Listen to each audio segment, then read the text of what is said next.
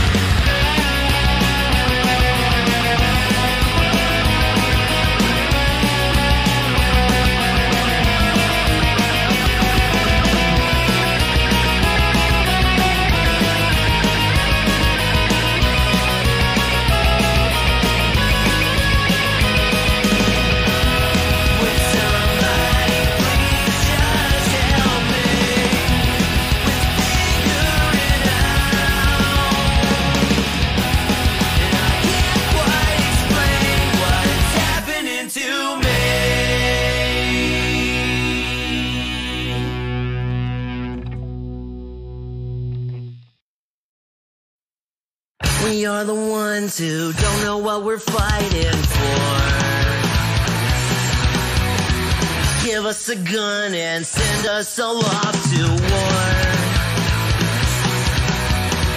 We are the ones who grow up in violent homes. We are the ones who don't know what's right or wrong. We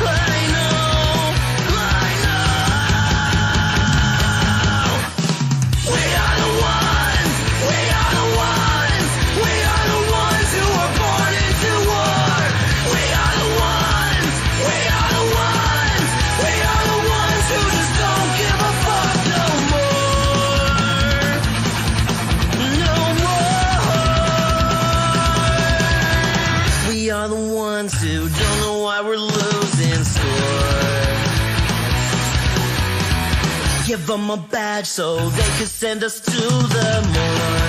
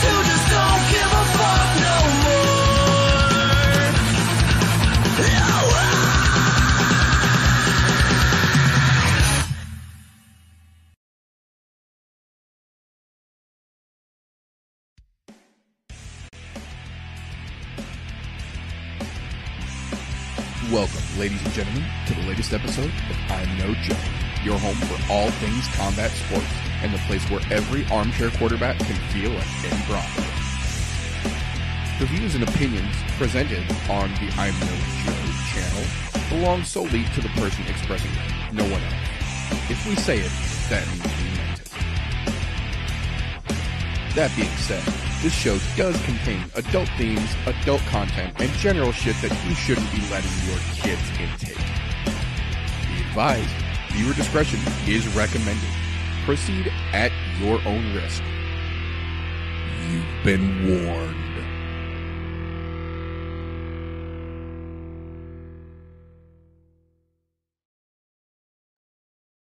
Ladies and gentlemen, it is with a somber heart that I start the show this evening. I took a DNA test. It turns out I am, in fact, 100% not Joe. Welcome, ladies and gentlemen, boys and girls, children of appropriate ages, to the latest episode of the I'm No Joe podcast, the show where every armchair quarterback can feel like Eddie Bravo.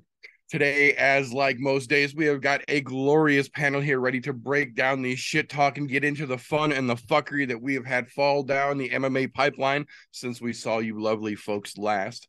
First and foremost, though, before we get into all the shenaniganry, how the fuck are you gentlemen doing this evening? It's fucking one day closer to the weekend, and we got a better card to talk about than we did last week, so I'm not going to say by much, but it's better.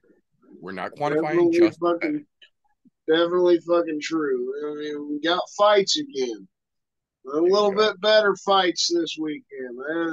That's about all. But, you know, man, I'm happy we're almost fucking there. Glad to be here. Oh, yeah. Shit, it's just going to be back on a fucking Thursday. Hell yeah. Who the fuck is that guy? Dude, I know. Who is that guy? The new scenery in the background and everything. Almost like I moved to a new house. I will say, for those of you who are unaware, it will most definitely be over by the time this is actually live, but the PFL 4th edition of their regular season is currently finishing up right now, and as of last pick, I have perfect on fucking Tapology this evening, just throwing that out there. But that being said, how we like to start things off around here is a little bit of news and recent events, fight announcements, fuckery that has fallen into the news sphere since we've seen you wonderful folks last. We do indeed have a couple of interesting announcements here to go over that have come down since last week. Ironically enough, we finally got a fucking UFC card where no one missed weight for a change. Now, I'm sure tomorrow morning that's probably going to be a fucking broken streak because we went so fucking long having somebody, at least one or two people, miss on every fucking card. So we'll see how that rolls out tomorrow. But as of last week, everybody fucking made weight. Nobody fucked their fight up right beforehand. So we don't actually have anything from last week to talk about. So going forward, interesting matchups here. August 12th UFC Vegas card has got a couple of interesting announcements handed out to us this week. First and foremost, the one that I am personally most interested in, Polyana Viana stepping back into the cage opposite Yasmin Lucindo, who I am very fucking excited to see. And if she takes on Polyana and does work like I think she's going to be able to, that girl's off to the fucking races, and I'm fucking here for it. The other interesting one that got added to that card, up-and-comer AJ Dobson stepping back into the cage, taking on Taifun Nchukwi, which should be a very interesting matchup to see as well, stylistically at least.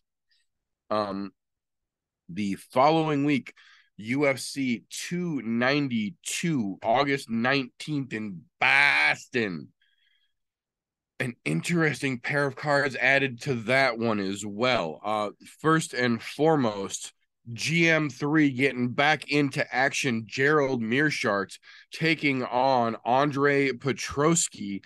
That one stylistically has me very intrigued because we know what GM3 is capable, and his fucking subgame is so fucking good.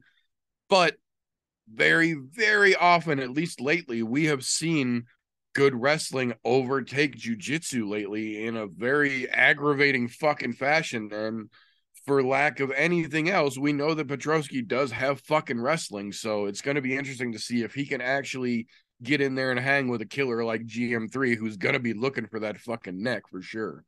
I'm very curious to see how that one shakes out. I hope for GM3's sake, he's able to shut that fucking loudmouth up and push that idiot back. Otherwise, that could be a rough fucking night for old Meerschaert.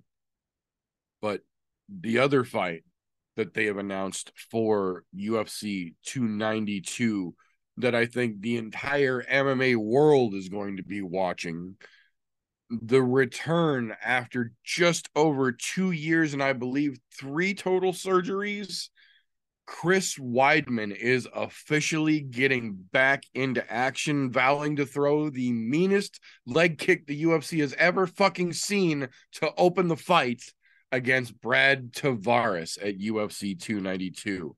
I'm fucking here for it. If you have seen the fucking social media posts, Weidman's leg is good now, and he is throwing fucking kicks with the same ferocity that he used to pre-fucking Anderson Silva days. So it's going to be interesting to see if he really does come out and let that motherfucker go to open that fight. Tavares better cover his fucking stomach, man. Keep that liver blocked, keep that elbow solid, and be ready to catch one, dude, because Weidman's still strong as shit. So that's going to be an interesting matchup nonetheless. We got a little bit of moving forward Q3 news for the UFC. Confirmed as of yesterday afternoon, ink is dried. September 2nd will be UFC Paris once again. And they didn't think to announce a single goddamn fight for the card yet.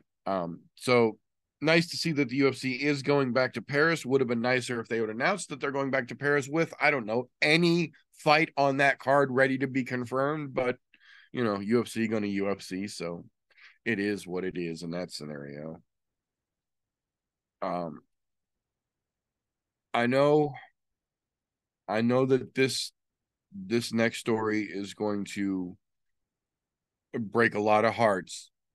But as someone who has just the slightest bit of journalistic integrity, I feel it is my responsibility in the MMA sphere, words are hard life sometimes, to make sure that this news is conveyed to everyone who needs to hear it. Ladies, get a Kleenex. And fellas, I suppose some of you. It is official. Paddy the Fatty is off the market. Paddy Pimblett has officially been married. I'm sorry. I know that it's just going to fuck up so many weekends, and Friday mornings are just going to be full of tears and boxed wine now for so many of you, and I apologize, but I wouldn't feel that I was doing my job if I didn't carry that information and let you guys know that. No, wish him all the best, though. Poor fucking gal doesn't seem to understand what she's really in for, but hey, you know, buy the ticket, take the ride, sweetheart. Patty is officially off the market, though. They had a very nice, very formal wedding over the weekend, so good for them. Congrats and best wishes to Mr. and Mrs. Pimblett. That being said, the UFC did not miss its opportunity to do a little bit of house cleaning while they had the extra day off. They have officially swept several UFC fighters who completed their contracts out the fucking door, to the tune of Ayer Latifi, Makwan Amirkhani, which surprised me a little bit, Trevin Jones, Tony Gravely, which didn't surprise me, Omar Morales, which didn't surprise me, Bakharel Dana, which did surprise me a little bit, and then Munir Laziz, which also surprised me a little bit. All of those gentlemen have officially completed their contracts and, technically speaking, at any point could get re-signed with the UFC, but as of right now, they have all completed their contracts, and none of them have officially been offered extensions or renewals from the UFC's standpoint. So it's going to be interesting to see if any of those gentlemen manage to get their shit together and get it back to the UFC like we have seen possible several times recently, or if their run is done and they're out the door now. So it's going to be interesting to keep an eye on that. We did open up by mentioning that currently the PFL's regular season 4 is ongoing right now. Let me take a look. Yes. So despite missing weight yesterday by 6.5 fucking pounds, Ty Flores did manage to win his match on the PFL 4 card this evening by decision. So, holy shit. 5.5 fucking pounds plus the 1 pound weight allowance. That's just fucking ridiculous to show up that heavy to a goddamn fight as a professional in literally the Professional Fighters League. But I digress. Irony being on here, irony and all. That being said, though, unfortunately, that brings me to the point where, once again, I have to end my news segment for the week by repeating the fact that we are now literally almost dead set halfway through the calendar fucking year, and Dana White has yet to have to face any real-world consequences for openly slapping his wife multiple times on New Year's Eve down in Mexico. And no, despite how many times he fucking says it, having to live with the knowledge that it happened is not subsequent punishment. So fuck you, Dana, and I will continue to repeat it through the rest of the year or until someone actually holds that motherfucker accountable. That being said, though, do any of you gentlemen have anything this week that I might have missed in the news world? Not that's interesting enough or worthwhile to talk about. Gotcha. So that will bring us then to the point where sometimes when you've been in this game for a while and you've been watching MMA for a while, you kind of get set in your ways and you get accustomed to consuming your MMA how, when, where, and the way that you're accustomed to doing it. And unfortunately, sometimes that can lead you to develop a set of blinders, as it were, and kind of narrow your periphery for consumption and for new shit. Luckily for us on the show here, we just so happen to have ourselves a bona fide young person with his finger just a clit twicking right there on the pulse of the MMA world, helping us stay in touch with all the newest up-and-comers we need to be paying attention to before they get to be the big names that we know they're all inevitably going to be, in a little segment that we like to call Slows, Cans, and Contenders. Appreciate it, brother. So, my update on this season of The Ultimate Fighter. Haven't watched it. Don't know if I'm gonna watch it. I'm a working man now, and that's not worth my fucking time. That's how I've looked at it this week. My time is very precious, and that shit was not worth it. So I did not stay up and try to watch that bullshit.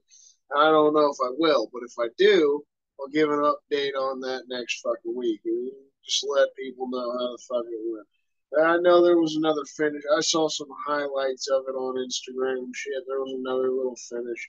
So I guess some guys are looking decent, but they look half-assed. They look like very amateur-ass fights. It looks like a clown circus. There's that.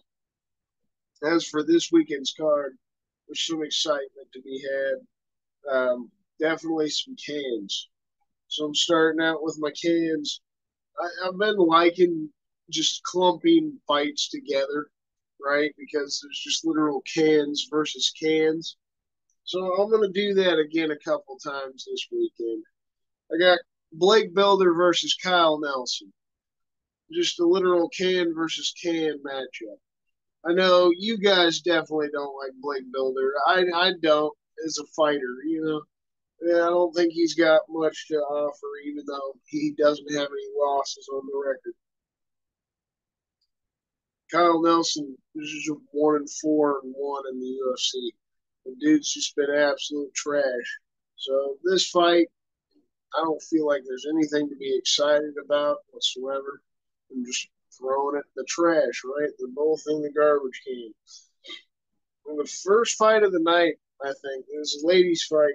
The strawweight bout, Diana Belbita versus Miranda Oliveira. I'm throwing them in the can category, too. That whole fight is just a can versus a can. I know they're both 26 years old, so technically you could turn yourself around a little bit. But once you're in the trash can, I don't feel like you can really dust yourself off. It's kind of like once you go black, you never go back. Once you go can, you never go back. It's going to be a trash way to start the night. So I got those two fights just clumped together. And then Eryk Anders. Just as a solo, Eryk Anders, just throw him in the can category. Don't know why he's still in the UFC. And I hope Marc-André Barriault wipes the floor with that motherfucker, especially in front of the Canadian fans. I mean, that's going to be a hell of a fucking time. So the contenders on the card this weekend. I got Miranda Maverick just because even if Jasmine Jasudavicius is Canadian, she's got the home crowd behind her. I'm not solid on her as a contender. I don't think she's shown us much in her three fights she's had so far in the UFC. She beat Kay Hansen. That was the best fight she had. This is a tough matchup for her against Miranda Maverick, and I think Miranda Maverick still got that ability to be a potential contender at only 25 years old. Jasudavicius is 34 years old, so it's completely different. If she wins the fight against Miranda Maverick, I feel like it's literally just the home crowd juicing her up more than the actual skill. Like, oh, she's a better fighter than Maverick, but I'm throwing Miranda in this category because she beats this chick the UFC is trying to hype up on this, Canadian card, and give her the hometown crowd. Maverick wins that fight. She's probably pushing herself back up again. I got Steve Ursig. This kid's making his debut against David Dvorak, stepping in. Not, a couple weeks' notice? So it's not a lot of notice for this kid. But he won his past 8 fights, 9-1 record. Majority finishes, so we'll see what the kid can do in his debut against Dvorak. Now I got Mike Malott, obviously, hometown guy, won his first couple fights in the UFC by first round finish, won every one of his 9 wins by finish. So we'll see what he can do against Adam Fugitt. I know they like to pronounce it Fugitt, but I love saying Fugitt, man. That just rings true to me, Adam Fugitt. But I think Mike Malott's going to do something special, having that home crowd behind him. And the dude, to me, he seems like Michael Chandler's son. It's like Mike Chandler had a vacation when he was younger up in Canada and had himself, a fucking little side baby or something. Because he's great on the microphone. He looks very similar to Michael Chandler, just a skinnier version. Dude's fucking, I saw the press conference whenever I got home from work. Dude's fantastic on the microphone. He's got serious potential to be like a star a little bit too if he continues to plug those wins and those finishes together. And then I'm finishing the contenders off. Nate the motherfucking Train. There's no way in hell you can't put him in the contenders. I don't give a fuck about the age or whatever.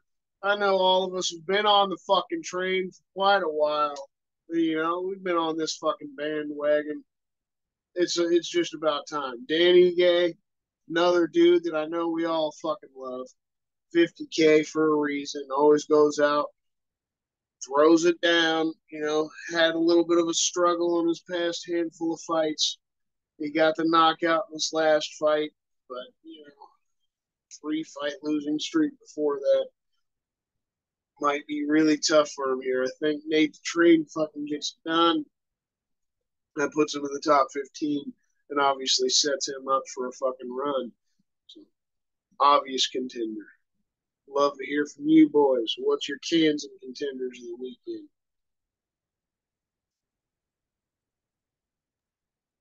I'll run with that. Look, right off the get-go, I agree 100% on grouping that fight together. Kyle Nelson, Blake Bilder, fuck them both.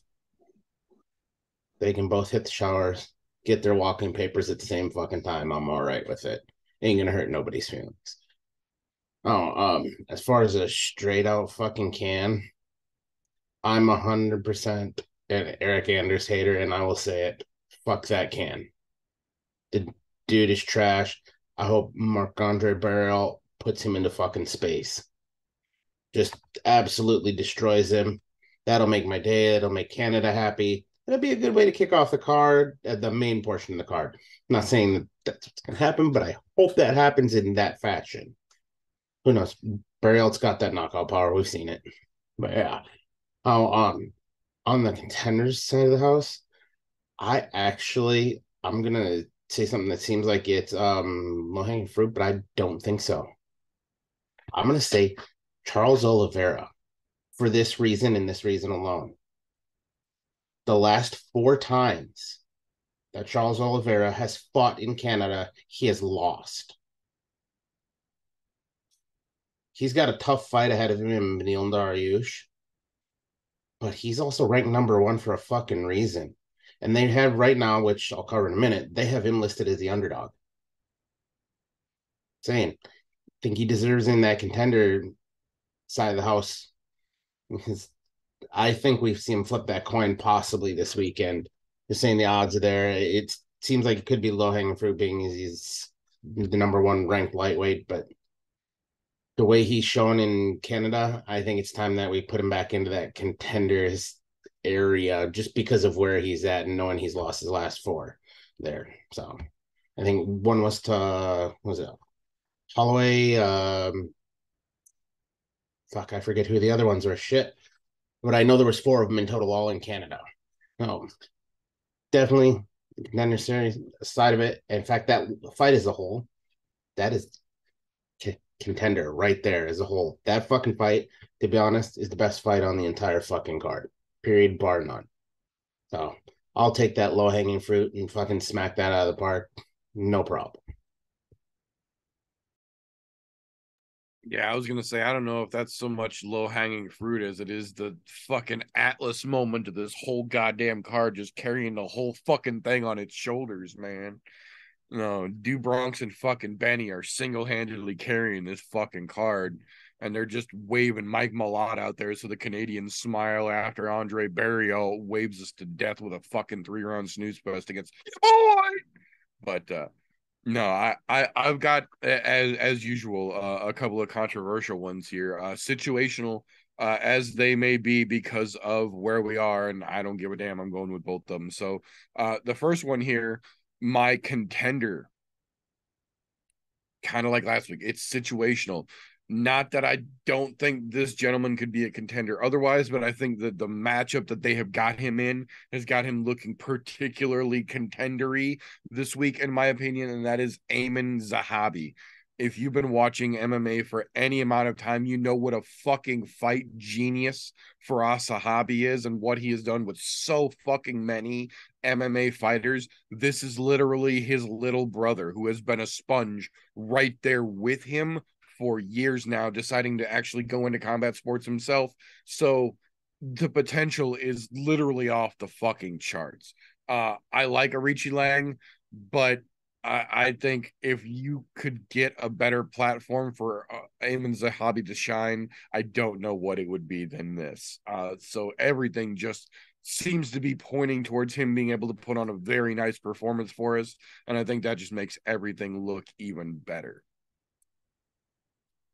My can for this week is equally situational. Not that I don't think this gentleman could be a contender, but in the matchup that they gave him and he, for whatever reason, agreed to, the action man is looking to get a solid fucking stamp, and we know that he's very capable of it.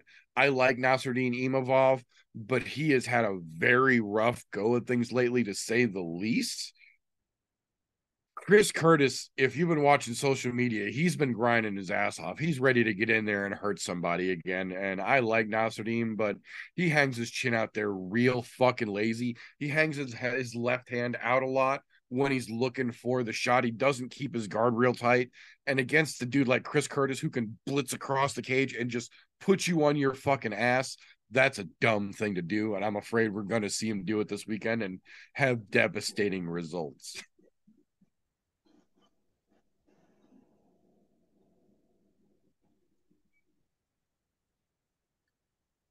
All right. Mine is kind of situational. At least my situation. Because it's not so much the fight itself. Because the fight's there, the fight's good, I understand it. It's just the placement. It's just the placement, and it's the Malott fucking fight. Man, dude, just I understand it. I understand it. Represent for Canada. Fuck yeah, represent for Canada, man. I get that, but motherfucker, close the fight out with two bangers and then an title fight. Like, give us that, because it would just be so much better. Fucking 50K and fucking the Nate train, and then do Bronx and fucking Benny. That is just it's begging for it, but you fucked it up because I understand it though. I get it. I respect it. Shout out to the home crowd for fucking Malott. I get it. I feel it. They had an opportunity there that could have been better. Of course, contender is the fucking 50K and fucking Nate. Always, those boys are fucking bangers. They don't have boring fights. Always gonna be a fucking contender.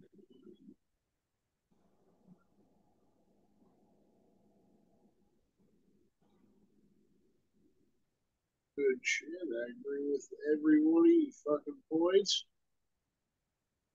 Glad to fucking get all of you to chime in, but that's it for me. Good shit.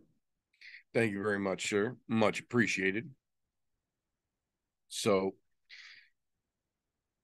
this brings us to the point where most podcasts would be giving you mid-credit B-roll fucking ad plugs. No. We don't fucking do that shit around here. Around here, if you want to help support the podcast, it's real easy. You just go to patreon.com/IamNoJoe, and for as little as $1 a month, you'll get your name on the end of every single thing that broadcasts on this channel as a thank you, and access to exclusive, literal, unaired and unairable content, things that we legally have to keep behind a paywall and verify that you are above 18 to be able to see. Too hot for OnlyFans, just saying. But that aside, this brings us to the segment of the show that requires its own individual disclaimer before we can proceed forward. So Tapology.com does not in any way, shape, or form endorse, support, or sponsor the I'm No Joe podcast. Yeah. That being said, Tapology.com does offer the option for you to go to their site, create a free account, and join groups of like-minded individuals in making your picks on MMA fights, just such like we talk about all the time here. And we recap the fuckery that we have in our fun little group, I'm No Bookie, or Group 965, however you need to search it. It is open to the public. You are more than welcome to bring your happy ass right on down and put your picks head-to-head with all of ours. And a little thing we recap, calling Tapology with TJ. So, decisions. We're going to start with last week. I thought about going over all the odds this week, but similar to the last couple of weeks, no crazy fucking odds, but we'll get to that in a second. So last week, we had UFC Fight Night, Kai Carfrant and Miral Bazzi there. Didn't watch the card. First card I have not watched in ages, namely because I was at a event from noon until about 1 o'clock in the morning ish. We'll just say it was a long event. But going back, rewatching things afterwards, surprising I didn't watch stuff live, but hey, you know, strange things happen. We had quite the turnout as far as gap in picks correct versus not correct compared to our normal weeks. Normally, we're all pretty close as far as picks are concerned. I will gladly toot my own horn this week as I took home the gold. Just a smidgen over Vindog the Booty Hog, who is only about 35 points behind me. Not far at all. Same amount of picks. The only thing that upended it was I had one perfect, he had two semi-perfects, and I had one semi-perfect. Otherwise, we were horse piece going all the way there. So, Vindog, fucking hats off to you. Did fantastic. And right up behind him, Christian. Christian was only a good 115 points off of his brother, so this is where that gap gets very wide. When we say we don't normally have this wide of a gap between our group, it's usually pretty close. So when I seen something like this, I thought it was interesting to see how wide the gap was as far as points. And Christian edges out Don by a whopping 10 points, who then absolutely decimated his wife, so he won't be doing dishes. She came in at a 390. Ooh, put him on stanky legs there. Now, not to be outdone, but our captain, oh captain here, decided he was going to flop out the dick, roll over it with the boat, get the boat back out of the water, and then pull the trailer right over top of it before he decided to pull it back in. Meter coming in at the lowly bottom with a 275. Now, when I say the points are wide, I don't care about that. It's weird that our picks are so wide, and myself and Vinny sitting up there with 9 correct, and at the far end of things, we've got Meter with 5. Like, the fucking numbers aren't adding up compared to what we normally do. We're usually all pretty close. Every once in a while, there's a stray shooting star in there, but that doesn't say much because even Donna was only at 6. I saw Don just standing on his dick for so many weeks there, and I felt bad for him. And I just... You took one for the team? Yeah, like everything slowed down and was like max pain time. And I was like, no, Don! I have noticed, though, over the last month, actually, since we've come back from Kansas City, Vindog the Booty Hog is really upped his fucking game lately. I'm fucking thoroughly impressed. He's been on it, man. Christian, you guys need to fist fight it out over there with your brother to figure out who's going to be the top dog in the house, man. Because right, I don't know, man. You guys keep going back and forth, flipping places over there. One week it's Vindog ahead of you, and next week it's you ahead of him. I'm just saying. Might want to look into that. I would mention another guy on the panel, but he's never made picks because, you know, I see. Anyhow, that'll take care of this week's. Now, don't forget, you two can get in on this action. All you have to do is go over to Tapology, join group 965, or I'm No Bookie. It's both the same thing. We'll talk shit about you or praise you when you do well. That's how this game works. It's just bragging rights for a week until the next event comes. Then somebody else gets bragging rights. This week, I get those bragging rights. So fuck the rest of you for this week. Until, well. Unless Kabululov fucking wins and then Loughney wins and I ace the fucking PFL 4 and I'm going to giggle like a little girl. That makes sense. So, got that going on there. Now. Next week, we of course have, or well, I say next week, I mean Saturday. Our next card coming up here, what I will call a paid per view, air quotes, for those of you that are listening, because to be honest, I don't think it's paid per view worthy, but you know, what the fuck do I know? But anyhow, like I was saying earlier, the odds themselves, like the last probably month or more, they're pretty even across the board. We're seeing mostly coin flips. The widest margin on the card that I could find was the main event. Go fucking figure. Amanda Nunes at a -350, and they got Irene Aldana at a +260 underdog. Not surprising, but I don't know if it's... Again, I hate to beat a dead horse, but it just keeps coming back to life, so I got to keep putting it fucking down. Either the bookies are afraid to make those wide bets because of the fuckery that has taken place, or the UFC's matchmaking is so ungodly fucking great that they're just making perfectly even fights all the time. For those of you who can't see, I'm waving the bullshit flag. But again, we're pretty close across the board. I think the next closest one was the Dan Ige and Nate the Train. And Dan Ige is a -250 favorite. They're not giving Nate the Train any fucking credit at a +200. To be honest, I thought that one would have been a little bit closer. And of course, I take that back. I did. There was one other one that had wider odds than that, and just below the Nunes fight, and that's the Miranda Maverick and Jasmine Jasudavicius. They got Maverick at a -300 and Jasudavicius as a +240. So she's cannon fodder for the Canadian crowd there, which it's gonna happen. Yeah. Most everything else, pretty much coin flips. Those are your three big ones. Also, now what's really crazy is our co-main event. Guess what? They do not have that wide of a margin on there.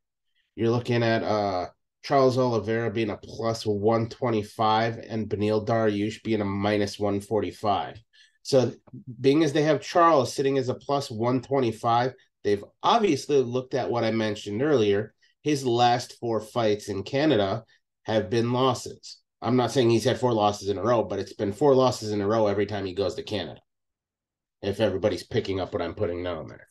So I can understand why they have him as a slight underdog in that situation, but to be honest, I'm taking that fucking bet there. That's a bet I'm willing to take, just because you can't look down at the number one. However, you can't look down at Beneil Dariush either, because he's been looked over so goddamn much. It's fucking crazy.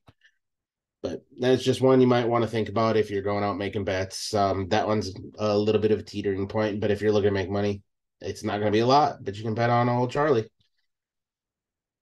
But yeah, that'll give you your odds for this week, and hopefully you join the group over on Tapology. I'm No Bookie, Group 965.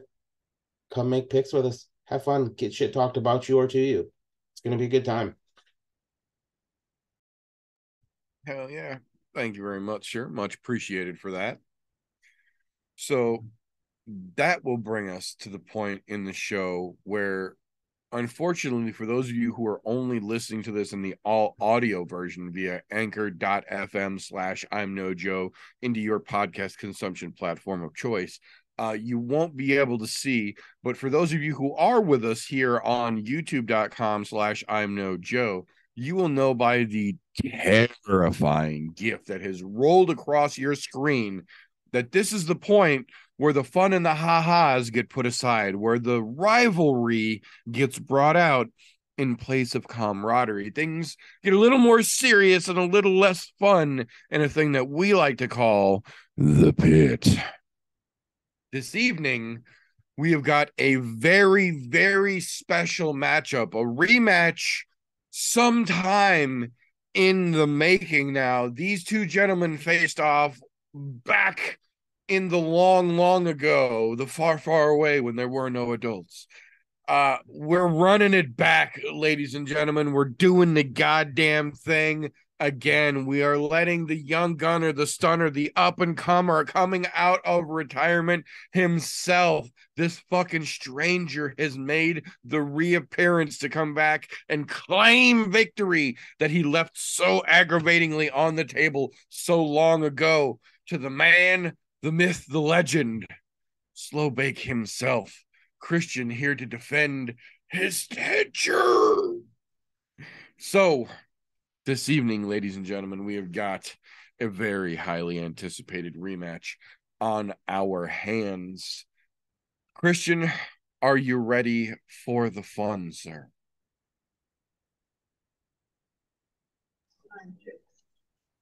What the fuck is for a dog? After I muted my fuck TV, yes, I am fucking ready. Good shit. I think RJ is there. I'm assuming. I don't know. He does have Spectrum cable, so fuck yes, I'm ready, son. You remember what I told you earlier? Oh shit! Oh shit! Oh, wait for it. I gotta get the sensor bar ready in case he does pull his dick out. No. Come on, Spectrum. Don't fuck me right now. Yeah, well, it's fucking you. Yeah, my whole computer just lagged out. I can still hear you, though.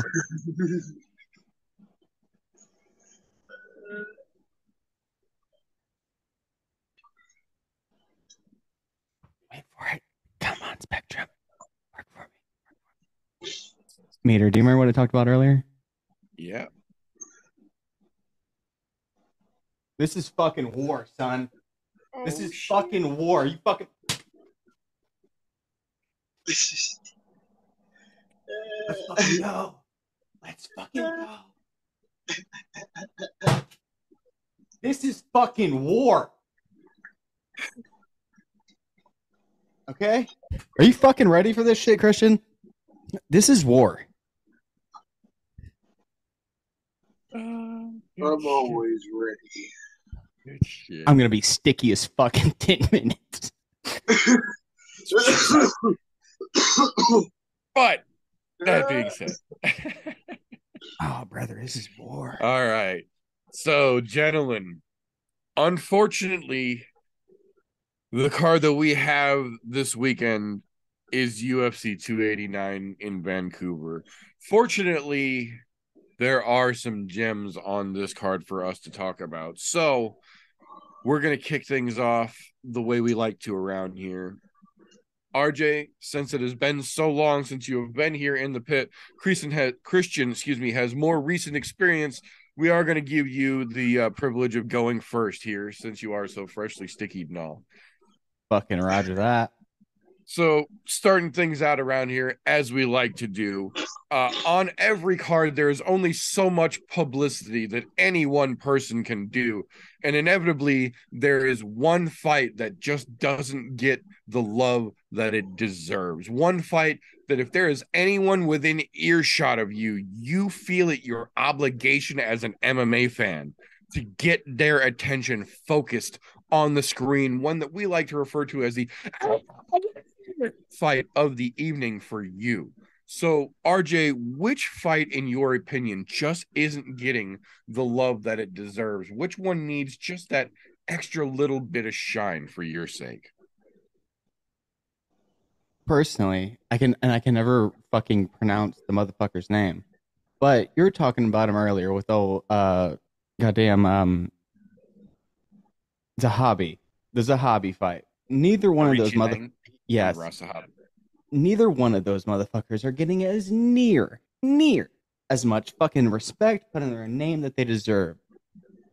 Like, I mean, Aruchi Lang just came into the UFC a year or two ago, lost his first fight, won his second fight pretty fucking nicely.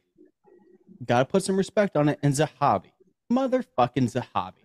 Zahabi's been fairly fucking consistent since he came into the UFC. Put some respect on my man's name. Fucking deserves it. And they're just not giving the press that they fucking deserve. Give them some fucking spotlight.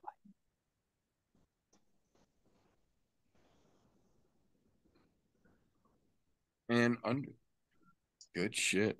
Good shit. I absolutely agree with that one. Obviously, all in favor of seeing that fucking Richie Lang and Ferraz's little brother, Aiemann Zahabi, get a little more shine for sure.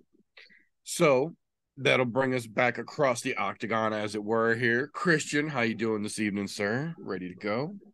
Doing fucking good. Damn sure ready.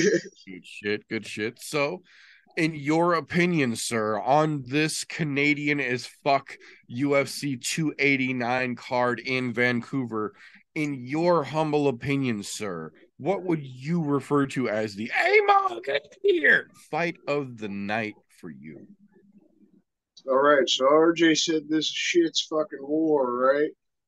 He's talking about putting respect on the names of Aiemann Zahabi and Ori Shalang. He couldn't even remember Zahabi's first name was Aiemann.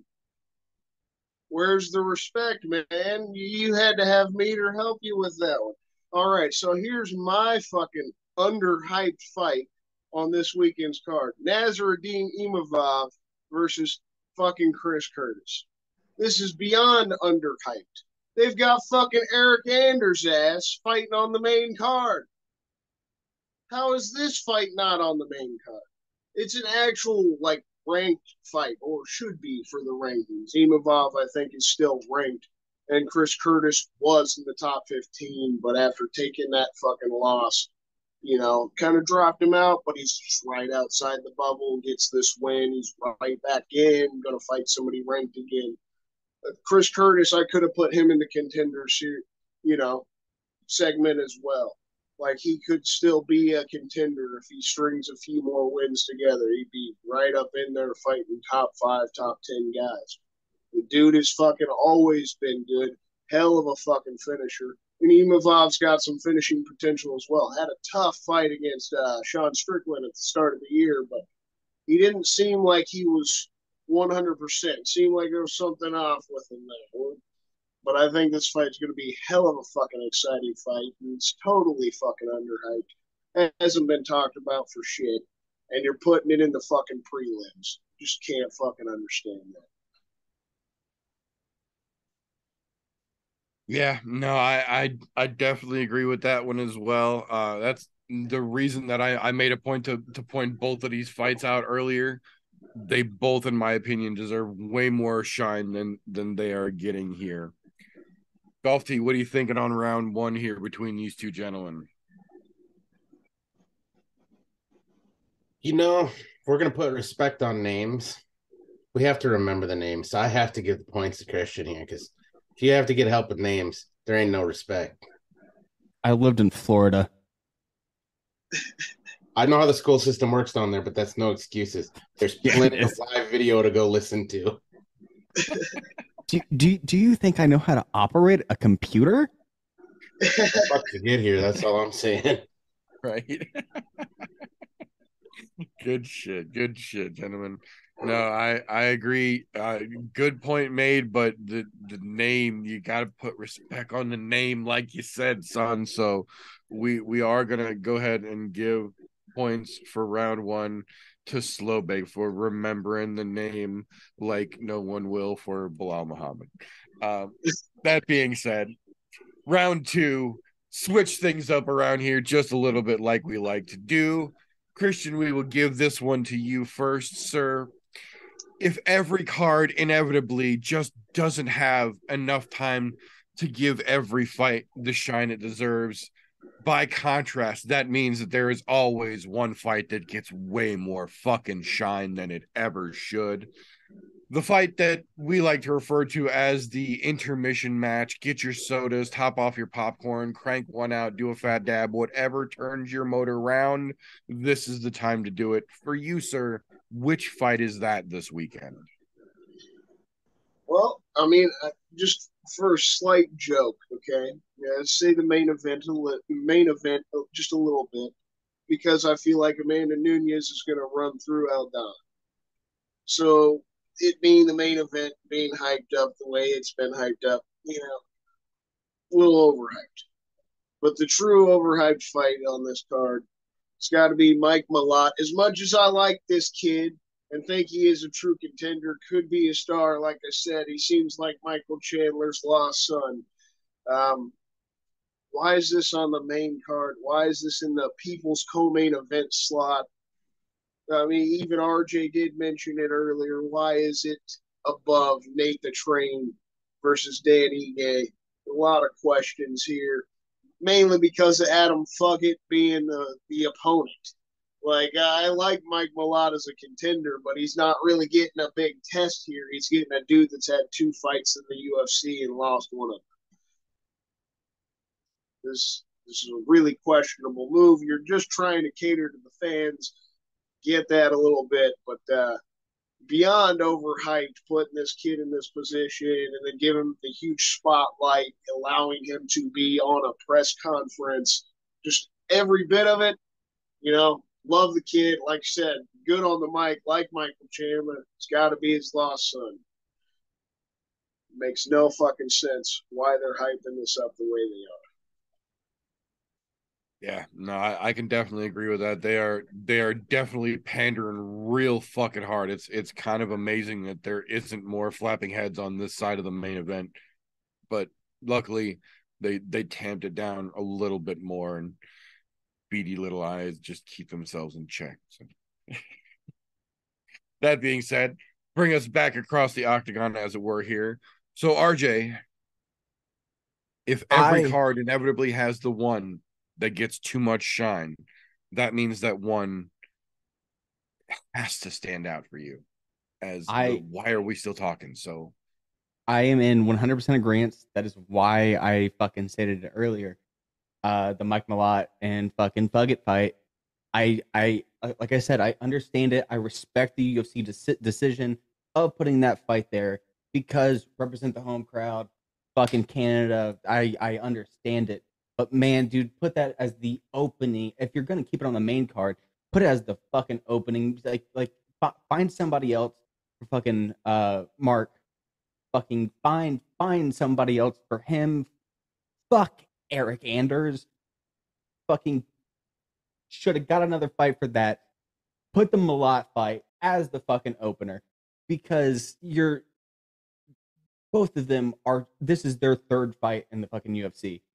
Exactly as Christian said, fucking Fugitt is 1-1 in the UFC, and this being an early fight, early in the career, on the big stage, you're fucking putting it up, and that's a lot of pressure on a new guy for the fucking home crowd, and you are potentially throwing him a fucking L, because that's a lot of fucking pressure, and that's a lot of shit to take on. Being my third fight in the UFC, they need to move that opening for the main card or fucking premier prelim to close it out for the fucking home crowd of Canada.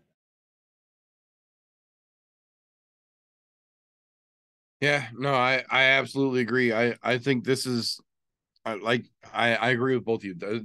I understand that they're putting this on there because they need more Canadian fighters that they think people will recognize, but putting this in that fucking People's Come main event slot is just not a fucking smart idea. That should have always been Nate versus Dan, and that fucking fight is going to get everybody hyped up, and then I feel like this Fugitt fight is going to be like, Fugitt.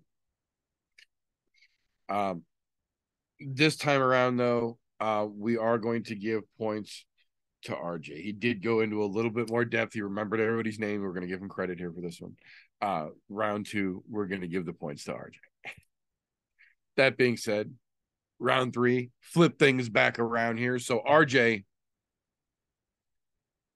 I don't remember the last time somebody needed to put on a back brace and chalk their hands for an MMA match, but God damn it, if Charlie Olives and fucking Beneil Dariush isn't doing all of the heavy lifting for this fucking Canadian card this weekend. So, to you, sir, I ask, how the fuck does this snake wrestling match turn out? I have a controversial take.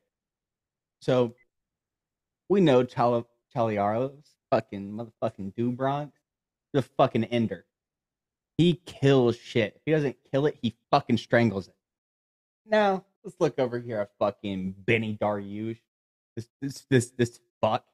Okay? He's a fucking 50-50 fighter. half of his fights are literally fucking decision, which means you're a point fighter or you got a decent chin. But decent chin, let's look at it. Okay, you got a little ground game? Motherfucker, go to the ground, Charlie Olives chokes your ass out, fucking bends you over, and butt fucks you. You are done. I'm calling it sub third round. You're calling sub for Charlie Olives third round? Charlie gets a sub third round. Wow. Benny's got a chin. Credit where credit is due. He also has a decent bit of ground game. Credit where credit is due. But it... And he's a tad bit fucking weird. So I think first round, play it, get timing down, see how fucking Benny's moving. Second round, start tearing him down. Take those legs out. Take those legs out. Take the movement. Third round, fucking over. Wow. Bold strategy, Cotton. Definitely have to see how that one plays out for him for sure. Interesting take. Interesting take indeed, sir. So that will bring us back across the octagon, as it were, to you, Christian. In our all-weight-bearing co-main event we have got this weekend, Oliveira trying to climb his way back up to that goddamn belt, and Beneil Dariush trying damn hard not to be denied one more time. So how do you think this one shakes out, sir? Well, I damn sure know I don't want to see any guy-on-guy butt-fucking like RJ was proposing earlier, but I think this fight has a lot of excitement to it. It'd be nicer if it was a five-round fight, because the potential that these two could get into a war. I think Beneil has a lot more talent than a lot of people would give him credit for or think. It was just kind of the similar boat with Islam Makhachev. You know, huge winning streak, but he hasn't fought a ton of huge names. But I think Beneil is even better than Islam, has fought better guys than Islam did before he got to the point that he's at now. I also think, you know, that would be a more interesting matchup. Beneil, you know, that's my fandom talking. I don't want to see another rematch, the same thing we've already seen. But all respect to Charles Oliveira, he's got what the most finishes in the fucking UFC. Dude's fucking crazy. I mean, he has the knockout power. He has the ground game. I just think Beneil Dariush has that ability to go into a war and wear somebody down. And especially with a guy like Charles Oliveira, I think that's kind of what you have to do. It's similar to Paul Felder. You know, the Paul Felder fight when Oliveira was beat by Felder. You just got to wear the fucking dude down, and I think that's Beneil's strong suit, is getting the fight to the ground. But I feel like he has the talent and ability to potentially get that ground and pound work and have that dominant control. If Islam Makhachev could have some dominant control and get that finish over Oliveira, you know, he's lost to a lot of people. He's not an invincible guy. He's just a great fighter, right?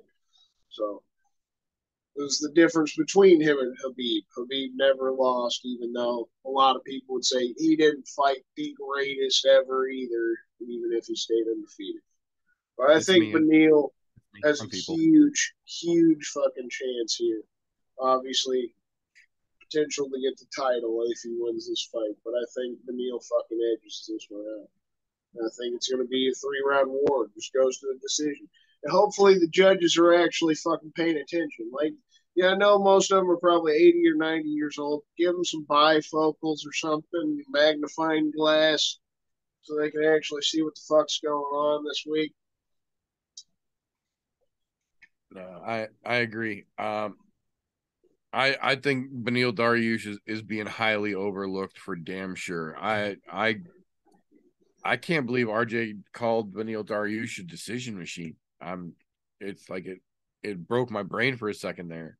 I love Charlie Olives, but man, he's 86% decisions. That's the decision machine. He's a point fighter. How many of those did he lose? No, that those are his victories. He is 86% decision. That's what I'm saying. How many decisions has he been in that he lost? Yeah, I know. He's a great point fighter. Yeah. Yeah. So was Charlie Olive. So it's an interesting matchup. I'm curious. I don't know. I'm very curious to see how that Here's another statistic for you, since he's throwing out the statistics. 86% decision, blah, blah, blah. 13 finishes and 22 wins. It doesn't seem like 86% decisions. I think your math's a little skewed, buddy. You got 22 professional victories, 13 of them won by finish. 5% by KO, 86 by decision, 8 by sub. I just pulled that up on UFC. Well, see, there's your first mistake, though. You're trusting UFC facts. Yep. I just pulled that up. So, yeah, their stats. Can't use logic in a UFC situation. We know that. Oh, I know. I agree. Yeah, no, I agree. Both of you make very good points here, except RJ calling him a decision machine. No, Charlie Olives is always a fucking threat, especially on the fucking ground, especially if he's got time to work with you. But I feel like Charlie Olives, as much as I love him, is more of a threat in a 5-round fight than he is in a 3-round fight, because he's one of those fucking Peter Yan-esque fighters that will take the first round off to try and read you. And against a guy like Dariush, who's not going to take his foot off the fucking gas pedal, that can come back to bite you in the ass, in my opinion, real fucking hard. But if anybody's going to get your fucking neck in the UFC, it's Charlie goddamn Olives. So that's a fair point on both sides.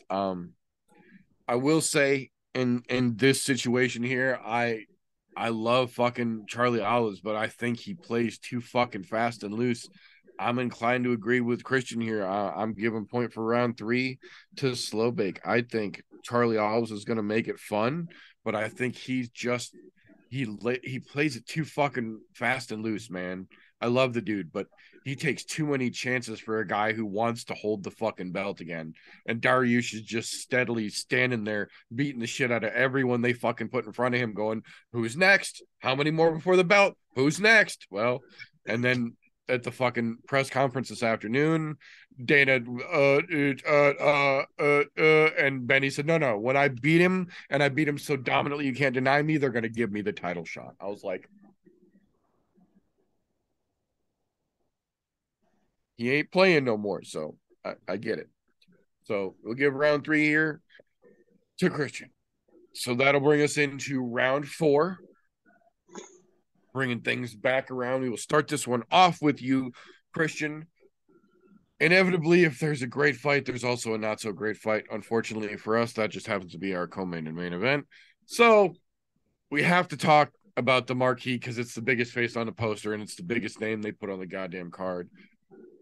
Amanda Nunes coming back against late replacement Irene Aldana, coming back down to 35 to defend that bantamweight strap. How do you think it plays out, sir? Well, I mean, we've seen fights here in the past that have been a lot more exciting than we thought they were going to be. Well, honestly, Valentina's past couple of fights against Talia Santos and then Melissa Gatto, these are tougher tests than we thought they were going to be. They were exciting-ass fights. I mean, Julianna Peña actually beat Amanda in the first fight. That was a fucking shock. That was exciting in the moment. It was exciting to see Amanda beat her ass for 5 rounds and tear her face up in the second fight as well. It would not have been exciting to see a third fucking fight between those two. So I'm excited that it's at least someone new. Irene Aldana has that knockout power and ability, so this could be a fun fight, right? It's 5 rounds. Even if Nunes is on her shit, if Aldana is fighting her best fight of her life, right, because it's for the title, fighting your heart out, we could get a 5-round war between these two ladies and actually be impressed by the end of the night after some fucking exciting fights, you know? Have a decent finish. That's what I'm hoping for. Staying optimistic. What I think is going to happen, 1 or 2 rounds, Amanda Nunes is just going to fucking run through Aldana. It's going to be a knockout or it's going to be a submission. She's just going to dominate it. And then she's potentially going to take another year off before she fights again, or she might retire. And that's just going to be the situation where it's similar with John Jones. They're just going to sit around and enjoy their life because they don't really need to fight. Maybe she fights again, maybe she doesn't. Pretty much thinking this is going to be a run-through. Just hoping it's a nice long fight. We get a war. We get some competition, you know? She's the greatest female fighter of all time at this point. Be nice to fucking see somebody compete with her.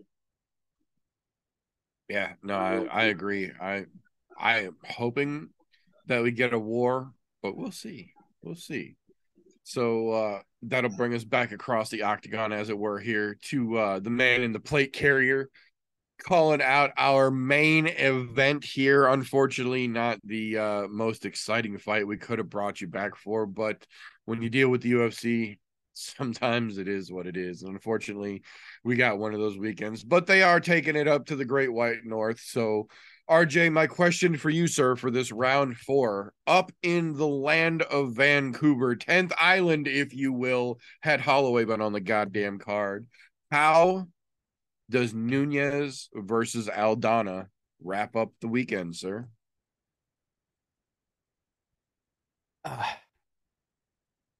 Now, I'm in agreement. Aldana does have a chance. She does absolutely have some knockout power, even late into the fight. With her last fight, the fucking Macy fight, she did get a third round knockout, if I'm not mistaken. She did get a third round. So late in the fight, she still holds some power. That's there. That is a fucking weapon, and especially with Nunes's fucking rush, just bum rush, and just constant pressure. That is something that does need to be considered, because every now and then Nunes gets a tad bit overzealous and drops one hand. So Aldana's knockout power is 100% a weapon. I'd love to see something happen with that, but I don't foresee it. She Aldana just hasn't fought somebody. If this is the Nunes that has been before, and then the rematch of her title fight, if it's that Nunes, she's never dealt with that sort of pressure. I think she's gonna fucking slip up, get taken down, and just get choked to shit, just like half the fucking other women that have fought Amanda Nunes has ever fucking turned out. Either you're asleep or you're just got fucking choked to death. I'm calling it second round. Can't call away. I'm calling it early second round though.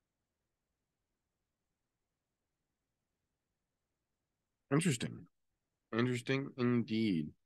No, I agree. There is always that fucking possibility, and I was actually literally just having this discussion with somebody yesterday.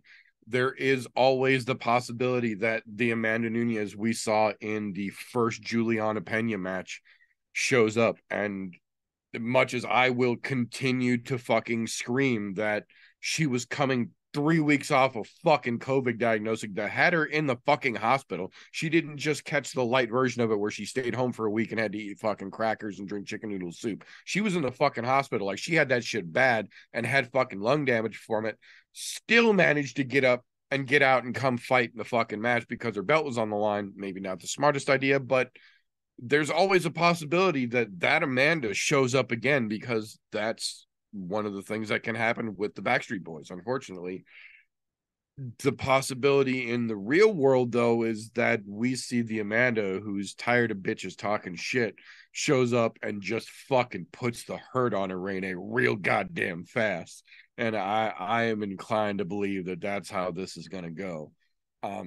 I do agree with Christian. I think there is a very strong possibility after this fight, it's either a year before we see her in the cage again, or she just takes her goddamn gloves off, because she made a point to mention that she couldn't retire with Peña as champion, knowing that she's got her belt back, and then stamped it with another defense after Peña, which kicks her all the way down the goddamn line anyway, might be the way to hang him up. But I think either way, this is going to be a hard night for Irene Aldana, in my opinion. I don't know how long it's going to be, but for however long it is, it's going to be a hard fucking night for that gal. Point for round four here is going to go to RJ. And for those of you who've been following along and are able to maths, that means that we are all tied up and going in to round five, sudden death, overtime, winner take all. And if you watch the show, you know that round five has abso-fucking-lutely nothing to do with the card that we're talking about this weekend. So, RJ, you've been gone for a hot minute here, so I will give you the choice of destiny. But before we get to that, Christian, as the show's current young gunner, young person, I will give you the champion's prerogative. Would you like to go first, or put RJ on the spot first? He can go first, too. All right. So, RJ, the fate of the two of you is now in your hands. The post-it notes of destiny call to you. 1 through 5, pick a number, sir. Motherfucker, you know I'm from Florida. Raise hell, praise Dale. Number 3, son. 3 it is. It's always number 3, by the way. Ooh. This is a good one. This is a good one. I'm glad I fucking put this one on there, because I thought about not, and I'm glad I did. All right, so RJ, the question for you, sir. What is the best missed walkout song? The song that someone should have used by now and hasn't, that would absolutely blow the fuck away. Oh, the best missed walkout. There's some good ones. There's some real good walkout songs. There's also some real good songs that folks haven't used yet that would just fucking mic drop as they came out into the stadium. I feel like somebody that is just known for their knockout power. Like if it was like somebody like an Ngannou or something like that. I feel like Enter the Sandman. I don't know if that one's been used. I feel like Enter the Sandman would be a solid one for just somebody that's just fucking knockout after knockout after knockout. I feel like that would be a real fucking solid one. I feel like that'd be real fucking solid. You know, I don't know that anybody uses Enter Sandman as a walkout song, now that I think about that. I'm almost 100% positive I've heard or seen that before. Have you? Almost 100% positive. I also don't listen to modern music at all. So my taste of music is classic rock. Gotta do the research now. Gotta find out if it's been used. No, I would definitely say if somebody came out to fucking Enter Sandman, that could definitely get the fucking crowd rocking for goddamn sure. Good answer. So, that'll bring us back across the octagon, as it were, here. Oh. Brock Lesnar. Oh, yeah. Yeah, that's fucking fitting. That's fitting. But there is a caveat to that. God, fuck! God damn it. Yeah. Brandon Loughney just fucked me. Son of a bitch. Oh shit! Live reaction. I was gonna say it's been a while since we've used the caveat word, so I thought it was that. No. I literally picked the PFL 4 card, perfect, top to fucking bottom, save for Brandon Loughney's bitch ass who just lost me the fucking card. It was called the version of Enter Sandman that was used. Was a cover done by the band Ghost. Oh, that's why. So, So okay, that's why. Because I'm guessing it has something to do with Metallica. Probably Metallica not wanting to fucking play games. Napster or something like that. I was gonna say that was the Napster era, so that makes sense. Yeah, DMCA, I get it. I get it. All right, so fuck on a technicality. Yeah, we can let that one slide. I think I was gonna say technically Metallica hasn't been used, and Ghost is We'll leave that for another show, but that'll bring us back here to Christian. So round 5, question for you, sir. The best missed walkout song in your opinion. All right. So this one was easy for me, man. I love this fucking question. I use this song all the fucking time and the promo posts for my podcast, our fucking podcast here, all this shit. It's got to be Custer from fucking Slipknot.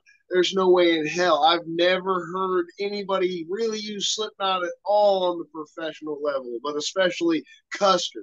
Come out to cut me up and fuck me up. Oh my God, that'd get the crowd fucking going beyond belief. Oh, fuck. What better fucking song to walk out when you're about to get in a cage, fucking pretty much naked, and try to beat the living shit out of somebody else. Fantastic fucking way to get yourself and everybody else hyped up. It's got to be Custer by Slipknot. I mean, really, you could go any Slipknot song with that, man. A lot of Slipknot songs that have been used in most MMA. True. That's true. Just the band the band selection is a fucking solid right there. So I will say, regardless. Great answers from both of you gentlemen. Tedious though it may be, heavy though the burden may be, much like Charles Oliveira, this back can handle the load. So tough as the decision was, I do have to say, being technically correct is my favorite type of correct. And technically speaking, RJ's answer was previously used, though not by the original intended artist. And though I would love to see someone currently come out to Metallica playing that song, I would beat my dick like it owed me money if somebody walked out to Slipknot and cut me up, started fucking playing.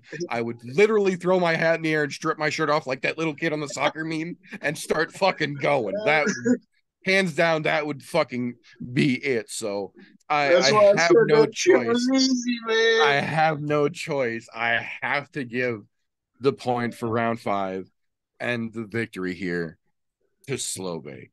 Both of you gentlemen, well fucking played. RJ, thank you very much for coming back. Both of you gentlemen put up a hell of a fucking match, and I absolutely appreciate it, but god damn it, my fucking dick would be rough shape if they came out to Slipknot, I'm telling you right now. Yeah, people need to put some motherfucking respect on Slipknot. God damn it. That's totally an MMA vibe. Where the fuck's that? Yes. That would fucking light that fucking, wherever they are, that would light that fucking place on fire and throw it out the window. Dude, I have hard seltzer all over my floor. and for that, if nothing else, then I absolutely thank you, sir. Fucking, I fucking hit Meter up fucking this morning. Just, hey, how hard can I go? For an intro, that's what I said. He did put in the advance notice that he fully intended to Stone Cold, and I gave the full seal of fucking approval to go for it. So I have a hard seltzer all over my floor, and these are new floors. Oh, that's awesome! I just paid for these bitches like a week ago. Well, gentlemen, thank you both for an excellent fucking pit match. Words get live this late. Thank you to everyone who is watching this, whether you are here with us live, catching the fun, Thursday nights, 9:30-ish Central Standard Time. I'm No Joe's YouTube channel, youtube.com/I'mNoJoe, where you are listening to this in all audio format on anchor.fm/I'mNoJoe through your podcast consumption platform of choice. We appreciate you just the same. If you like what we're getting up to around here, give us a thumbs up on whatever platform you are listening to this on. Make sure you are subscribed so you don't miss an episode here. On the other side of that, if you don't like what we get up to around here, first and foremost, what the fuck are you still doing this deep into a podcast you didn't enjoy? Give us a thumbs down and then go fuck yourself. We won't even dispute it.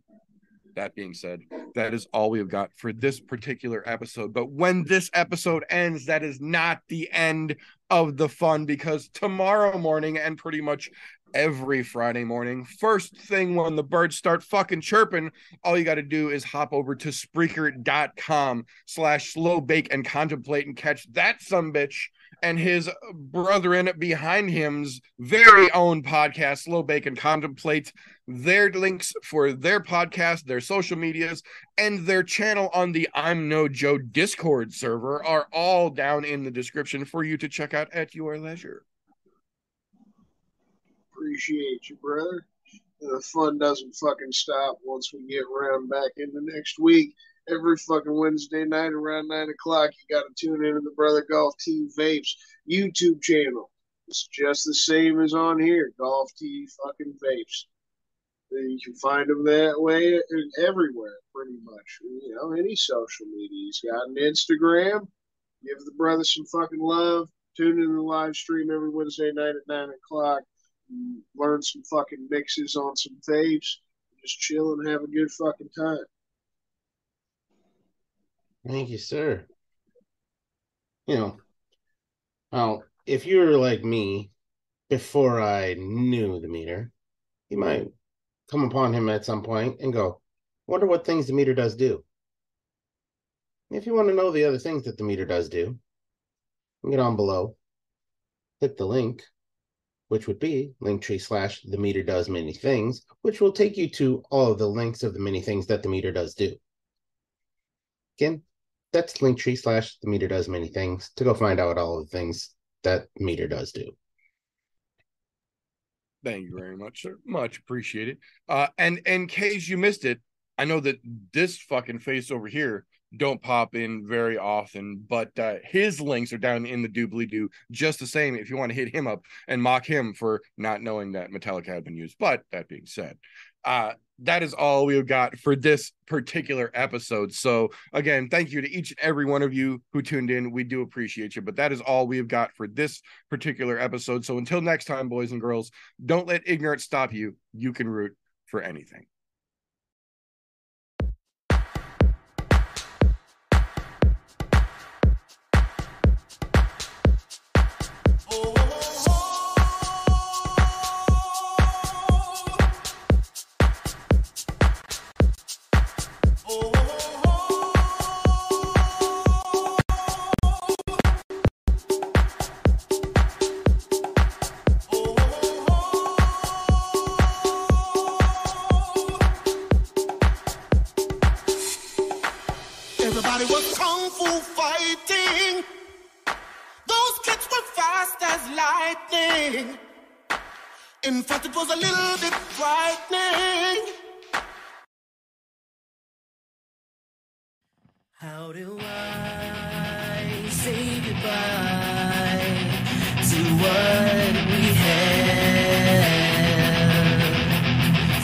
Time.